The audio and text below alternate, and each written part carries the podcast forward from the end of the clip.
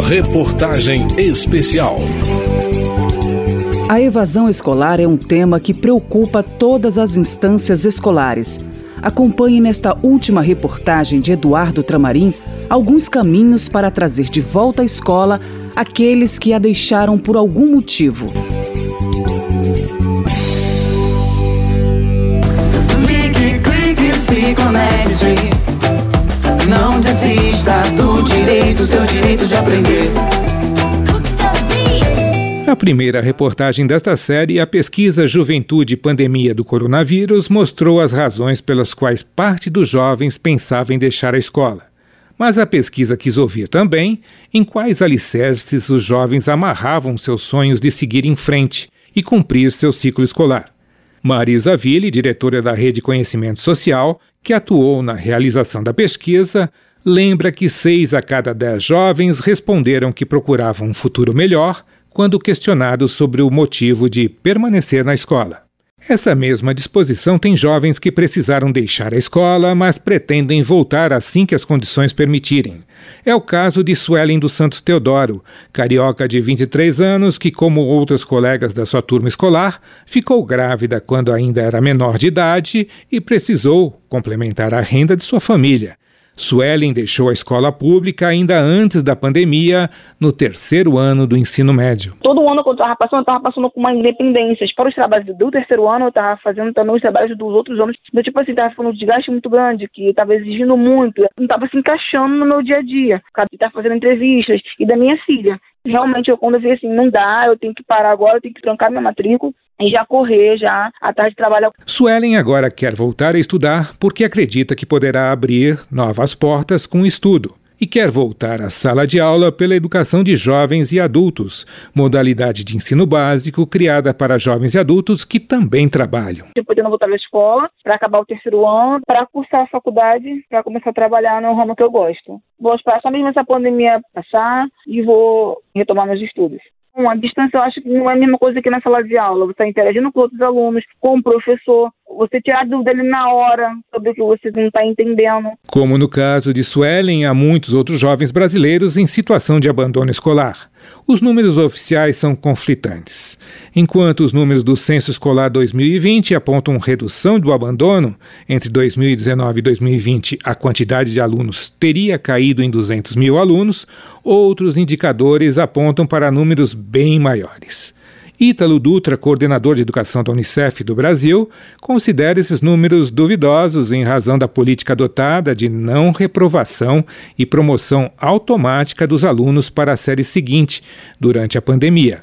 Ele prefere trabalhar com os números da PNAD Covid de 2020 do IBGE. A gente trabalhou com um número de cerca de 5 milhões e 100 mil crianças e adolescentes com idade entre 6 e 17 anos que ou não estavam matriculados na escola ou até estavam matriculados, mas não estavam recebendo as atividades escolares em modalidade remota. O Instituto Datafolha apresentou pesquisa no início de 2021 em que apontou que 4 milhões de alunos haviam abandonado a escola em 2020.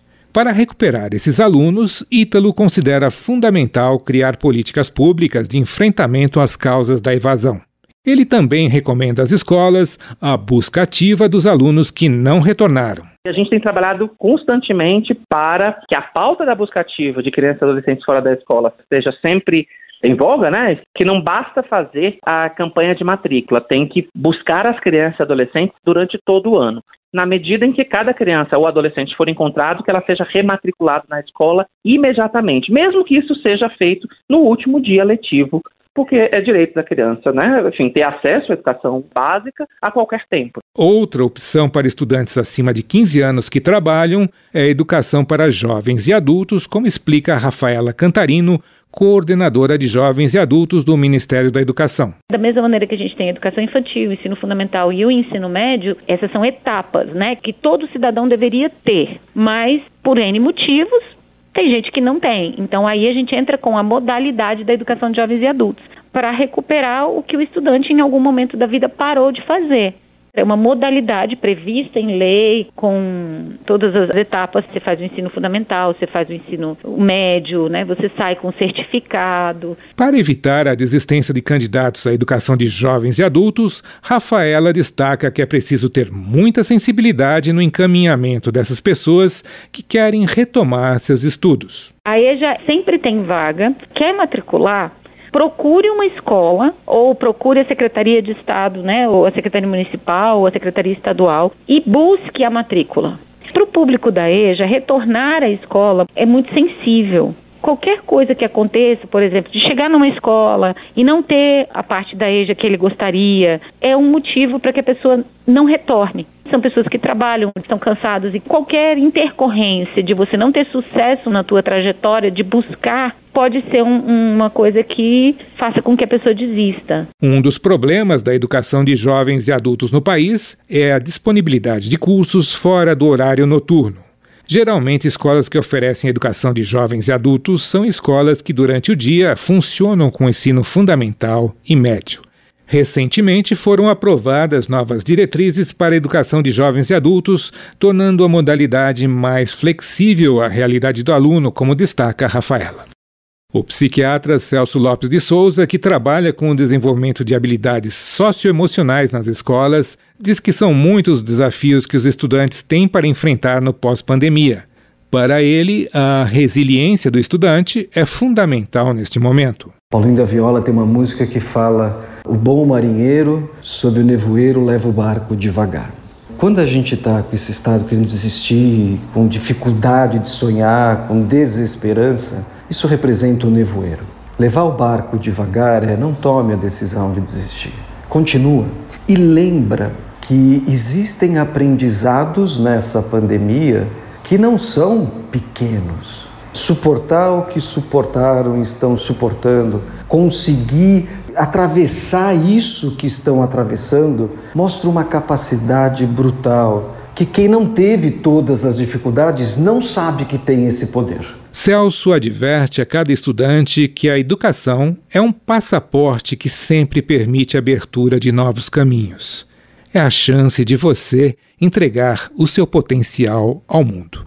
Faça como um velho marinheiro que durante o nevoeiro leva o barco devagar. Da Rádio Câmara de Brasília, Eduardo Tramarim.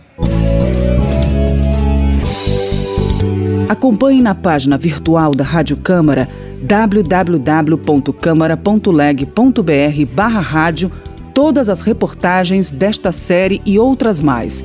Este programa teve a produção de João Paulo Florencio, trabalhos técnicos de Delci Santos, reportagem de Eduardo Tramarim e edição de Vera Morgado.